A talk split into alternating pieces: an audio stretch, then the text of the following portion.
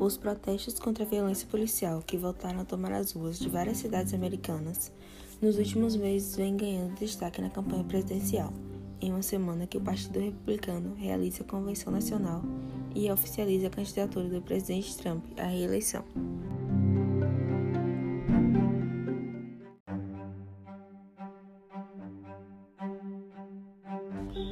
As manifestações mais recentes foram desencadeadas no domingo, depois que Jacob Blake, um americano negro, foi baleado várias vezes nas costas por policiais em Kenosha. Jacob está hospitalizado e, segundo sua família, ele ficou parcialmente paralisado por causa dos ferimentos. Apesar das manifestações contra o racismo e de apoio ao movimento Vidas Negras Importam, que acontece nos Estados Unidos desde maio, houveram atos de violência e destruição em Kenosha.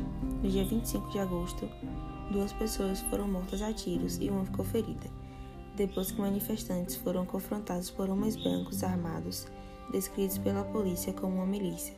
O acusado do disparo foi um adolescente de 17 anos. Enquanto o ex-presidente democrata Joe Biden, oficializado como candidato de seu partido, ele reagiu aos acontecimentos dos últimos dias com críticas à violência policial.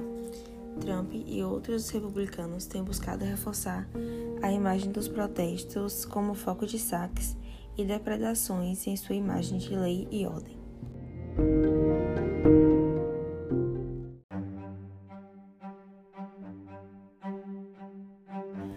Segundo Belt, o objetivo dessa estratégia é conquistar os eleitores dos subúrbios residenciais de maioria branca que abandonaram o Partido Republicano recentemente. Pesquisas de intenção de voto mostram Biden com 49% no estado, 5 pontos à frente de Trump, que tem 44%.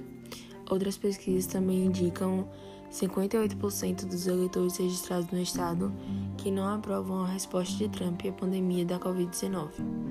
Os Estados Unidos também é o principal epicentro da pandemia, com mais de 6 milhões de casos confirmados 183 mil mortes, uma grave crise econômica e a taxa de desemprego mais alta desde a Grande Depressão.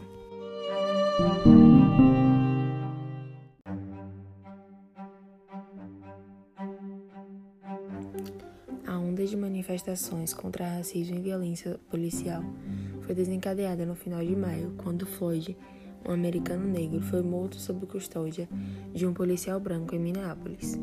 Pesquisas de opinião indicam que a maioria dos americanos simpatiza com os manifestantes. Com isso, alguns analistas alertam para o risco de estratégia republicana.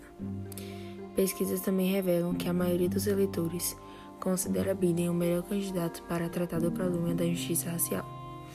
Apesar de ser considerado moderado pelo Partido Democrata, Biden costuma ser apresentado como radical por muitos adversários republicanos. Em alguns dos comentários de Biden sobre o caso em Kenosha, ele disse que Blake foi vítima de força excessiva e que o episódio merece uma investigação imediata, completa e transparente.